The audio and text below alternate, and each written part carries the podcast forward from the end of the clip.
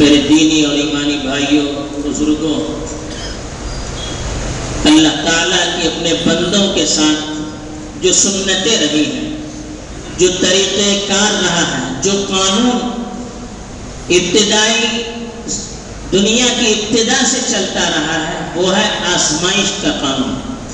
اللہ تعالیٰ اپنے بندوں کو آزماتے بھی رہتے ہیں۔ اور آزمائش جیسا ایمان ہوتا ہے، اسی طرح کی آزمائش ہوتی ہے۔ اللہ تعالیٰ نے خود قرآن مجید میں اس کا تذکرہ کیا ہے کہ احاسب الناس ان یترکوا ان یقولوا آمنا وهم لا یفتنون۔ کیا لوگ یہ سمجھتے ہیں کہ ہم ایمان لائیں یہ دعویٰ کرنے سے ان کو چھوڑ دیا جائے گا، ان کو آزمایا نہیں جائے گا۔ وَلَقَدْ فَتَنَّ الَّذِينَ مِن قَبْلِهِمْ۔ ان سے پہلے جو قومیں تھی ہم نے ان کو بھی آزمایا ہے۔ آزمانے کا مقصد کیا ہے؟ فَلَيَعْلَمَنَّ اللَّهُ الَّذِينَ صَدَقُوا وَلَيَعْلَمَنَّ الْكَاذِبِينَ۔ اللہ تعالیٰ جو سچے ہیں اور جو جھوٹے ہیں، ان کا اظہار کرنا چاہتے ہیں۔ یہ آزمائش کا مقصد ہے۔ جو ایمان، خوشحالی کے زمانے میں جو لوگ ایمان کا دعویٰ کرتے ہیں، نارمل حالات میں، وہ تو سب دعویٰ کر سکتے ہیں۔ لیکن جب امتحان کی گھڑی آتی ہے، اس وقت جو ثابت قدم رہتا ہے، وہی حقیقت میں مومن ہوتا ہے۔ اور حدیث میں اللہ کے رسول صلی اللہ علیہ وسلم نے لوگوں کو جو آزمائش میں مبتلا کیا جاتا ہے، اس کے درجات بھی بیان کیے۔ اشد الناس بلاء الانبیاء ثم الامثل فالامثل يبتلى الرجل على حسب دينه او كما قال عليه الصلاة والسلام اللہ تعالی اللہ کے رسول صلی اللہ علیہ وسلم نے فرمایا کہ سب سے زیادہ جو آزمائش ہوتی ہے، امتحان ہوتا ہے، وہ انبیاء کا ہوتا ہے۔ پھر جو جتنا ان کے قریب ہوگا، اتنی اس کی آزمائش ہوگی۔ پھر فرمایا، آدمی کو اس کے دین کے اعتبار سے آزمایا جاتا ہے۔ جتنا دین پختہ ہوگا اتنی آزمائش بھی اللہ کی طرف سے پختہ ہوگی۔ اور یہ آزمائش لوگوں کے مقام کو بڑھانے کے لیے اسی حدیث کے اخیر میں بتایا گیا۔ آدمی کو اللہ تعالیٰ اتنا آزماتے اتنا آزماتے ہیں کہ جب وہ اللہ کے دربار میں حاضر ہوتا ہے تو گناہوں سے پوری طرح پاک اور صاف ہو جاتا ہے۔ تو یہ آزما کر بھی اللہ تعالیٰ بلند مقام ہمیں عطا کرنا چاہتے ہیں۔ اللہ کے رسول صلی اللہ علیہ وسلم کی سیرت کا ہم جائزہ لیتے ہیں تو پوری زندگی آزمائش کا ایک نمونہ نظر آتی ہے۔ خاص طور پر ابتدائی دور میں مکی کا جو دور تھا، وہ تو پورا تیرہ سالہ دور آزمائش، امتحان کا دور۔ ہر طرح سے اللہ کے رسول صلی اللہ علیہ وسلم کو آزمایا گیا، خود اپنی ذات میں آزمایا گیا۔ دین کے بارے میں آزمایا گیا، ان کے ساتھیوں اور رشتہ داروں کے سلسلے میں آزمایا گیا، معاشی اعتبار سے آزمایا گیا، ان پر تہمتیں لگا کر آزمایا گیا۔ ہر طرح سے اللہ کے رسول صلی اللہ علیہ وسلم کو اللہ کی طرف سے آزمایا گیا۔ ہم سمجھتے ہیں کہ دشمنوں کی طرف سے جو ہمیں تکلیف ہوتی ہے، وہ ہمیں پریشان کرنے کے لیے ہوتی ہے۔ پریشان کرنے کے لیے نہیں ہوتی ہے، اللہ کی طرف سے ایک امتحان ہوتا ہے۔ چنانچہ آج کے خطبے میں صرف مکی دور میں اللہ کے رسول صلی اللہ علیہ وسلم کو جس طرح سے آزمایا گیا، اس کا کچھ اس کے کچھ نمونے پیش کیے گئے ہیں۔ اللہ کے رسول صلی اللہ علیہ وسلم جب مکی میں تھے، تو نبوت سے پہلے تک جب تک آپ نبی نہیں بنے تھے، اس وقت تک مکے کے سب سے پسندیدہ لوگوں میں تھے۔ لوگ آپ کی سچائی کی وجہ سے آپ کو صادق اور آپ کی امانت داری کی وجہ سے آپ کو امین کہا کرتے تھے اور آپ کی امانتیں اللہ کے رسول صلی اللہ علیہ وسلم کے حوالے کیا کرتے تھے اور اللہ کے رسول صلی اللہ علیہ وسلم کی بات پر بھروسہ کیا کرتے تھے سب سے محبوب ترین اور سب سے مقبول ترین انسان تھے لیکن جیسے ہی اللہ کے نبی صلی اللہ علیہ وسلم کو اللہ کی طرف سے نبی بنایا گیا اور آپ نے اپنی دعوت کو عام کرنا شروع کر دیا۔ بت پرستی کے خلاف آپ نے مہم چلانی شروع کر دی۔ تب آزمائش کا آغاز ہونے لگا۔ وہی لوگ جو آپ سے ٹوٹ کر محبت کرنے والے تھے، جو آپ کو صادق اور امین کہا کرتے تھے، جو آپ کو اپنے سر پر اٹھائے رکھتے تھے، وہی لوگ آپ کے جانی دشمن بن گئے۔ اور آپ کو ہر طرح سے ستانے اور آزمانے اور تکلیفیں دینے پر ٹل گئے تو تکلیفوں کی نوعیت بھی مختلف تھی۔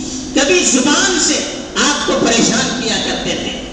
آپ ایک زمانہ ہوتا کہ آپ کو صادق کہتے تھے، سچا۔ لیکن جب آپ نے دین کی بات پہلانی شروع کر دی، اللہ کے راستے کی طرف بلانا شروع کر دیا، تو انہوں نے آپ کو جھوٹا کہنا شروع کر دیا۔ آپ کو جادوگر کہنا شروع کر دیا، آپ کو شاعر کہنا شروع کر دیا، آپ کو کاہن کہنا شروع کر دیا۔ یہاں تک کہنے لگے کہ آپ جو باتیں اللہ کی طرف سے قرآن کی صورت میں ان کے سامنے میں پیش کر رہے تھے، قرآن مجید کی جو آیتیں جو اللہ کی طرف سے آپ پر نامی ہوتی تھی اللہ کے حوالے سے آپ لوگوں کو بیان کرتے تھے اس کے بارے میں بھی کہنے لگے کہ یہ خود اپنی طرف سے ان آیتوں کو تیار کرتے ہیں اور اللہ کی طرف جھوٹ کی نسبت کرتے ہیں ان هذا الا افك افتراه واعانه عليه قوم اخرون فقد جاءوا ظلما وزورا کہا کہ یہ قرآن یہ تو ایک جھوٹی چیز ہے. آپ نے اور آپ کے ساتھیوں نے مل کر اس کو کھڑا ہے، اپنی طرف سے تیار کیا ہے اور اللہ کی طرف اس کی نسبت کر رہے ہیں۔ اللہ نے جواب دیا کہ یہ لوگ جھوٹ الزام جھوٹا الزام لگا رہے ہیں اور اللہ کے رسول پر ظلم کر رہے ہیں اللہ کو اتنی محبت تھی اللہ کے رسول سے کہ جب بھی وہ تہمت لگاتے اللہ قرآن مجید کے ذریعے سے ان کو جواب دیا تھا دیتا تھا۔ تو اس طرح سے اپنی زبان سے اللہ کے رسول کو مطلوب کرنے لگے اور جھوٹا تک کہنے لگے۔ یہاں تک کہ اللہ پر جھوٹی تہمت لگانے والا، اللہ کی طرف جھوٹی نسبت کرنے والا، یہ اللہ کے رسول کو کہنے لگے۔ آپ سوچئے کتنی اللہ کے رسول صلی اللہ علیہ وسلم کو تکلیف ہوا کرتی تھی کہ آپ پیار اور محبت سے درد سے ان کو سمجھا رہے ہیں اور یہ لوگ آپ کو کہہ رہے جھوٹا ہے اللہ کی طرف جھوٹی نسبتیں کرتا ہے۔ شاعر ہے، جادوگر ہے، یہاں تک کہ مجنون کہنے لگے۔ نعوذ باللہ، پاگل تک کہنے لگے۔ ان ساری چیزوں کو اللہ کے رسول صلی اللہ علیہ وسلم نے برداشت کیا۔ دوسری طرف، صرف زبانی نہیں، آپ کو جسمانی طور پر بھی تکلیفیں پہنچانے لگے۔ آپ کے قریبی لوگ، جن کا دن رات اللہ کے رسول صلی اللہ علیہ وسلم کے ساتھ رہنا ہوتا تھا نبی ہونے سے پہلے وہی لوگ آپ کے جانی دشمن بن گئے اور آپ کو تکلیفیں دینے لگے۔ ایسی ایسی تکلیفیں کہ پڑھ کر رونگٹے کھڑے ہو جاتے ہیں۔ کچھ واقعات کتابوں میں نقل کیے جاتے ہیں۔ ان میں سے ایک تو واقعات کی واقعے کی طرف خطبے میں اشارہ کیا گیا۔ پہلی چیز امام بخاری نے ایک روایت نقل کی ہے کہ اللہ کے رسول صلی اللہ علیہ وسلم ایک مرتبہ کعبۃ اللہ کے سامنے نماز پڑھ رہے تھے۔ ابو جہل اور مکے کے سردار وہاں پر بیٹھے ہوئے تھے۔ اب ان کا پارا چڑھ گیا اللہ کے رسول کو دیکھ کر۔ تو انہوں نے کہا، ابو جہل نے اٹھ کر کہا کہ کون ہے جو فلانے کے گھر سے اونٹ کی اوچڑی کو اٹھا کر لائے گا اور اس کی پیٹ پر رکھے گا۔ اب ایک شخص تھا بدبخت، عقبہ بن نبی معید کا نام تھا اور فوراً اٹھ کر چڑھا چلا گیا اور اونٹ کی بھاری بھرکم اوجھڑی لے آیا اور جب اللہ کے رسول صلی اللہ علیہ وسلم سجدے میں چلے گئے تو آپ کی پیٹ پر اس نے اوجھڑی رکھ دی۔ حضرت عبداللہ بن مسعود جو وہاں پر تھے، وہ بیچارے کمزور تھے، ان کی ہمت نہیں ہوئی۔ وہ کہہ رہے تھے کہ اللہ کے رسول بوجھ کی وجہ سے سر اٹھا نہیں پا رہے، اتنی تکلیف ہو رہی تھی اور مجھ میں ہمت نہیں تھی کہ میں جا کر اس کو اٹھاتا۔ کافی دیر کے بعد اللہ کے رسول صلی اللہ علیہ وسلم کی صاحبزادی حضرت فاطمہ رضی اللہ تعالی عنہ، وہ چھوٹی سی تھی، انہوں نے دیکھ لیا، آ کر اس نے کھینچ کر انہوں نے نکالا، تب اللہ کے رسول صلی اللہ علیہ وسلم کھڑے ہو گئے۔ اور اتنی اللہ کے رسول صلی اللہ علیہ وسلم کو تکلیف ہوئی، اللہ کے رسول صلی اللہ علیہ وسلم کبھی بدعا نہیں دیتے، لیکن اس موقع پر اللہ کے رسول صلی اللہ علیہ وسلم نے بدعا کی، تین مرتبہ کا اللہم علیکہ بی قریش، اللہم علیکہ بی قریش، یا اللہ قریش سے تو بدلا لے لے، یا اللہ قریش سے تو بدلا لے۔ پھر ان چھ آدمیوں کا نام لیا۔ جن چھ آدمیوں نے سازش کی تھی اور وہ سب بری موت مرے۔ اسی طرح سے دوسری مرتبہ کا واقعہ اللہ کے رسول صلی اللہ علیہ وسلم حرم میں نماز پڑھ رہے تھے۔ تو یہی عقبہ بن نبی معاہد یا ایک چادر لے کر آئے اور اللہ کے رسول صلی اللہ علیہ وسلم کی گردن کے چادر ڈال دی اور زور سے اس طرح سے کھینچنے لگے کہ گردن دم گھٹنے لگا۔ حضرت ابو بکر رضی اللہ تعالیٰ انہوں نے دیکھا دوڑے دوڑے آئے ان کو دکھا دے کر اللہ کے رسول صلی اللہ علیہ وسلم کو نکالا اور کہا تقتلون رجلا ان یقول ربی اللہ ایسے آدمی کو تم مار رہے ہو جو یہ کہتا ہو کہ ایک اللہ ہے میرا رب ایک ہے اس کے بعد حضرت ابو بکر کی جو حالت بنی وہ دیکھنے کے قابل نہیں تھی ایسے تکلیفیں دیا کرتے تھے خود آپ کے رشتے دار ابو لہب سگا چچا تھا اللہ کے رسول صلی اللہ علیہ وسلم کا لیکن سب سے بڑا جانی دشمن ایک صحابی خود لکھتے ہیں اللہ کے رسول کا معمول تھا کہ مکے میں عمرے کے لیے جو لوگ آتے تھے، ان کے پاس جاتے تھے اور ان کو دین کی باتیں سمجھاتے تھے۔ ایسے ہی مکے میں مختلف اوقات میں مختلف بازار لگا کرتے تھے۔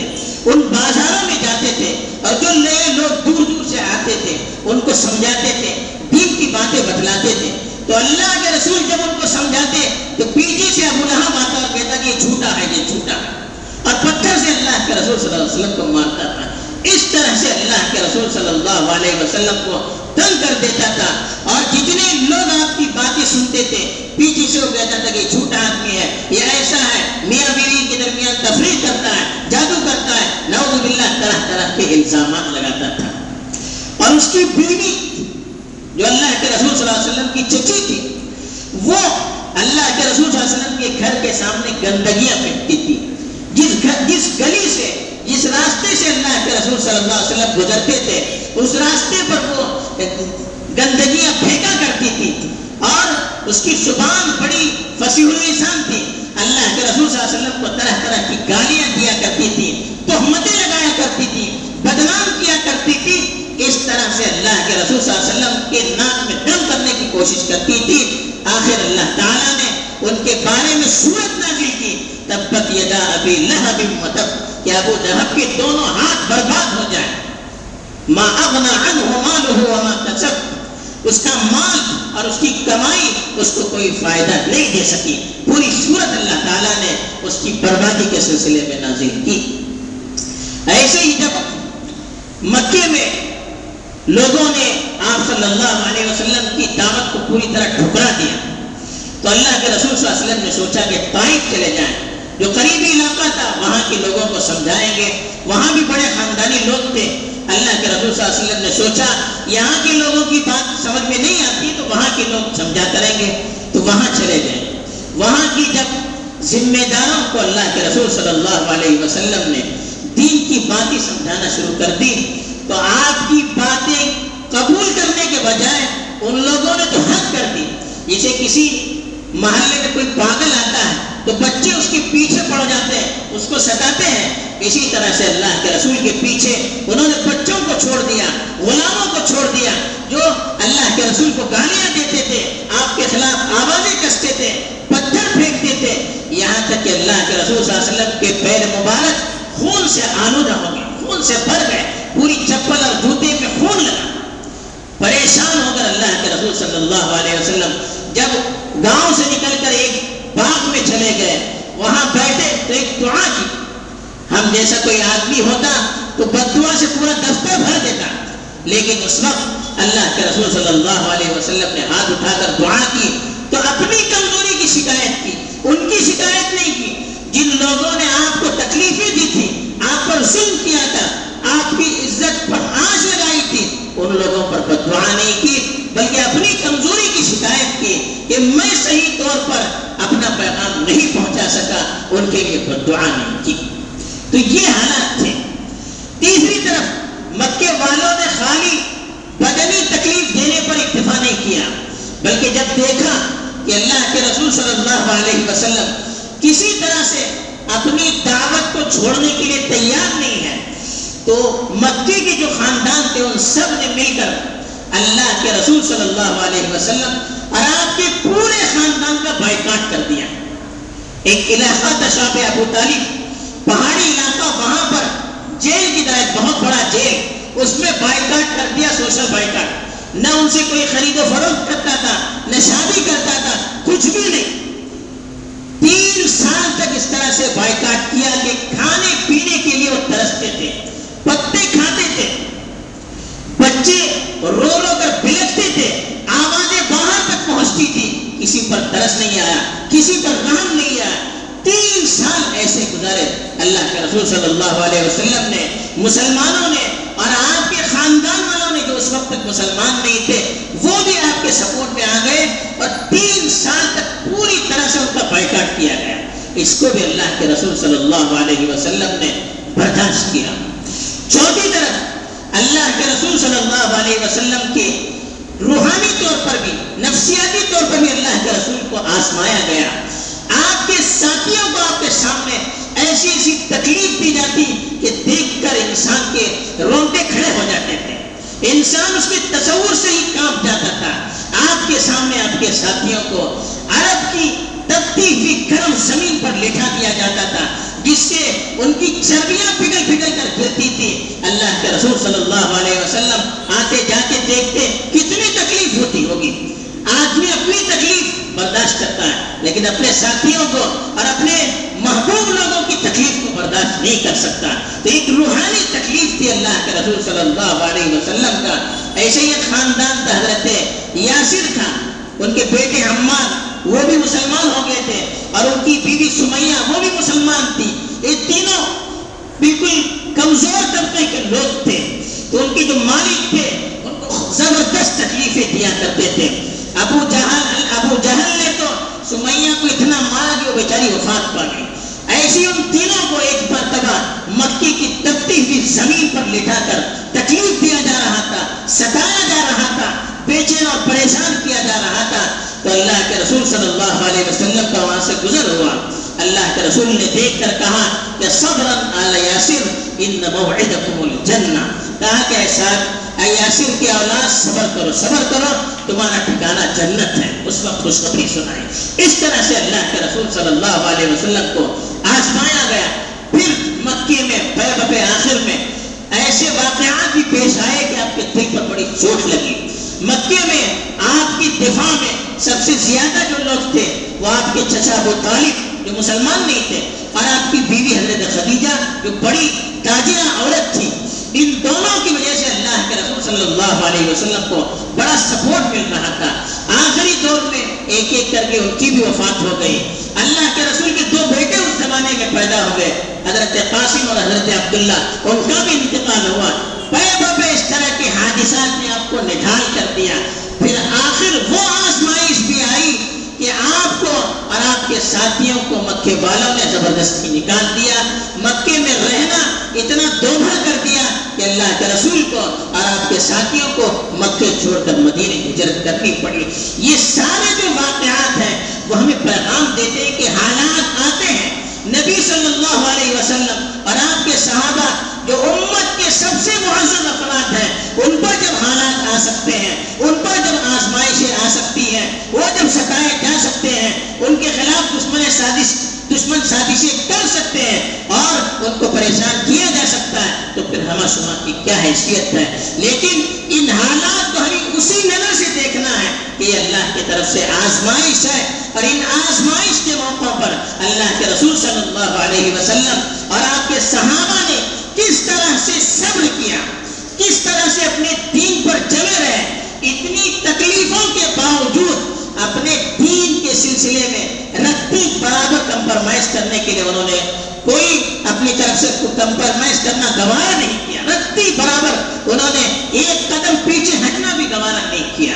پوری طرح سے اپنے دین پر جمے رہے، پوری طرح سے عمل پوری طرح سے اپنی دعوت کو دوسروں تک پہنچانے کی کوشش کرتے رہے اور پوری طرح سے اللہ کی طرف سے جو آشمائش آتی تھی، اس پر راضی رہے، تب اللہ کی طرف سے پھر آئندہ جو حالات آئے، وہ ان کے حق میں آئے اور اللہ کی طرف سے پیغام بھی تھا۔ اللہ کے رسول کو کہ وَصْبِرْ كَمَا صَبَرَ أُولُو الْعَزْمِ مِنَ الرُّسُلِ۔ وَلَا تَسْتَعْجِلْ لَهُمْ۔ کہ جیسے بڑے بڑے رسولوں نے صبر کیا ہے آپ بھی اسی طرح سے صبر کیجیے اور ان کو بدعا دینے میں جلدی مت کیجیے۔ اور وما وَصْبِرْ وَمَا صَبْرُكَ إِلَّا بِاللَّهِ وَلَا تَحْزَنْ عَلَيْهِمْ ولا تک فی ضیق مما يمكرون۔ اللہ کے رسول سے کہا گیا، آپ صبر کیجیے اور صبر یہ بھی اللہ کی توفیق سے ہوتا ہے۔ اور ولا تحزن علیہم ان پر پریشان مت ہو جائیے۔ وہ آپ کی بات نہیں مانتے ہیں وہ آپ کو تکلیف دے رہے ہیں، آپ پریشان مت ہو جائیے۔ ولا مما يمكرون۔ وہ جو آپ کے خلاف سازشیں کر رہے ہیں، آپ کے خلاف تدبیریں کر رہے ہیں، اس سے آپ دل برداشتہ مت ہو جائیے۔ ان اللہ مع الذین اتقوا۔ اللہ تعالیٰ ان لوگوں کے ساتھ ہیں جو تقوی کی زندگی گزارتے ہیں، جو گناہوں سے بچتے ہیں، اللہ کی نافرمانی سے بچتے ہیں۔ والذین هم محسنون۔ اور جو محسن ہیں، اچھی طرح سے، اخلاص کے ساتھ جو اللہ کی عبادت کرتے ہیں، ان کے ساتھ اللہ کی مدد ہوتی ہے۔ یہ آیتیں اللہ کے رسول صلی اللہ علیہ وسلم اور آپ کے صحابہ کے پیش نظر تھی اس پر انہوں نے عمل کیا تو اللہ کی طرف سے وہ آزمائشوں کا دور ختم ہوا۔ آج کے حالات میں بھی ہمارے لیے یہ پیغام ہے کہ ہم بھی گناہوں سے بچنے کی کوشش کریں۔ دشمنوں سے زیادہ گناہوں سے ڈرنے کی ضرورت ہے۔ دشمنوں سے بچنوں سے دشمنوں سے سے زیادہ اپنے گناہوں سے اللہ کی نافرمانی سے بچنے کی ضرورت ہے اور اخلاص کے ساتھ اللہ کو راضی کرنے کے لیے عبادت کرتے رہنے کی ضرورت ہے اور اللہ کے پیغام کو عام کرتے رہنے کی ضرورت ہے۔ اگر یہ کام ہم کریں گے، مدد لانا، حالات کو بدلنا، یہ اللہ کا کام ہے۔ ہم اپنے اپنی ذمہ داری پوری کریں گے، اللہ بھی اپنی طرف سے جو وعدہ ہے اپنا، اللہ تعالیٰ اپنا وعدہ پورا کریں گے۔ اللہ تعالیٰ میں ان حالات میں ان واقعات سے سبق لے کر اپنی زندگی کو درست کرنے کی توفیق دے، آمین۔ وآخر دعوانا ان الحمدللہ رب العالمین۔